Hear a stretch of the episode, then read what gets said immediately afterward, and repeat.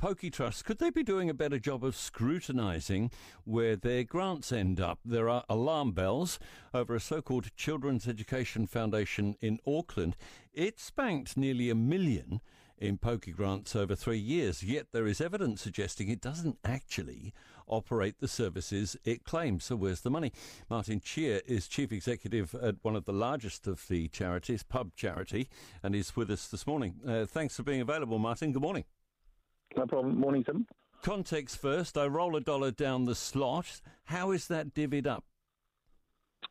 Uh, well, in returns to the player, about 90 cents. The, the remaining 10 cents is split up about a third to the government, um, about a sixth to the venue for hosting the machines, a sixth to the society, and and um, the rest of it goes out in community grants. So around about 350 million a year. In community grants? Yeah, and the to- that's the total. Yep. That's a phenomenal amount going in at the top, isn't it? Who decides what happens uh, to those profits uh, and who gets a grant? Oh, well, the, for the grants that are distributed, there's, there's around 35 separate societies that um, each have a, their own committees that um, uh, take the funds and, and, and, allocate them under their uh, policies. Okay, and they presumably accept applications from the community and weigh those against their own uh, priorities and rules. Yes, and the other applications that they're considering at the time. So, how much of a concern is it to hear that one organisation's got so much, uh, yet apparently isn't delivering anything? Well, probably the first thing I need to point out is I only know what you know from Steve Kilgallon's article. So I, we don't have any personal contact with this organisation. They've never applied to us.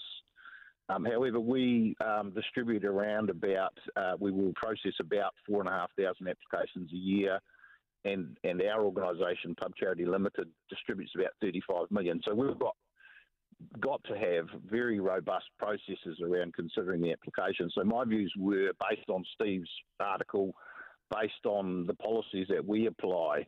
Um, and there are a number of concerns about um, the nature of the applications and and, uh, and the decisions made, really for, based against the way we would have addressed it.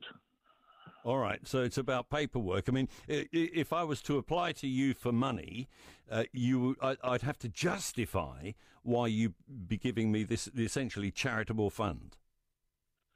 Yeah, the first thing is it, is it an authorised purpose? The, the, our obligations under our licences under the Gambling Act is it a, is it an activity that, that meets the criteria for funding? Um, and then the actual activity, uh, there has to be some credible activity behind that. And I think this is where um, the applications that Steve Kilgallon has highlighted seem to fall short. Um, simply being uh, intending to do something is not the same as actually doing it, and and um, there are a number of tests that we would have applied to those applications that um, they would not have received funding from Pub Charity Limited. So you'd have been out checking that there were actually uh, book libraries and this kind of facility. Well, the first thing, the first year, because they're a, a, very new charity, that's a that's a, a flag in itself. Um, so we don't tend to fund startups for exact, exactly this reason. But the first thing we would have wanted to see would be a contract with the government and a license to operate. And my understanding is neither existed. All right, so you're pretty strict. Do you think the others are adhering to uh, such tight rules?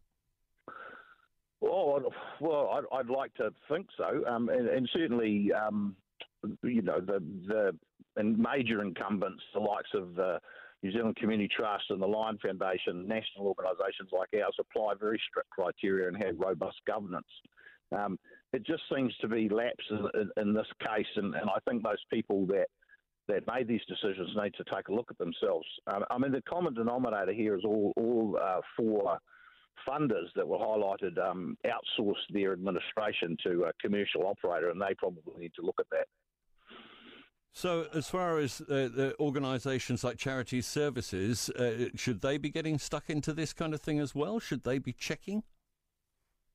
I, I think they're, the the it's a retrospective process, if anything. I mean, you can register yourself as a charity with some fairly basic information, as this organisation did, but they don't come back and check after the fact. Although filing returns as a part of that process, and and um, and they they had failed to do so, uh, as I understand it. So Um, they were about to be struck off, according to Steve. So perhaps the process has um, worked, but uh, belatedly, and I, I don't think that's good enough. I think that you're talking about a very large amount of what is community money, and I think some, some better due diligence should have been applied. Well, particularly if you're talking about 350 million all up. Appreciate your time this morning and your insight, Martin. Martin Cheer, who is Chief Executive of Pub Charity. They distribute about 35 million of the 350 million or so of community funds that comes out of the pokie machines.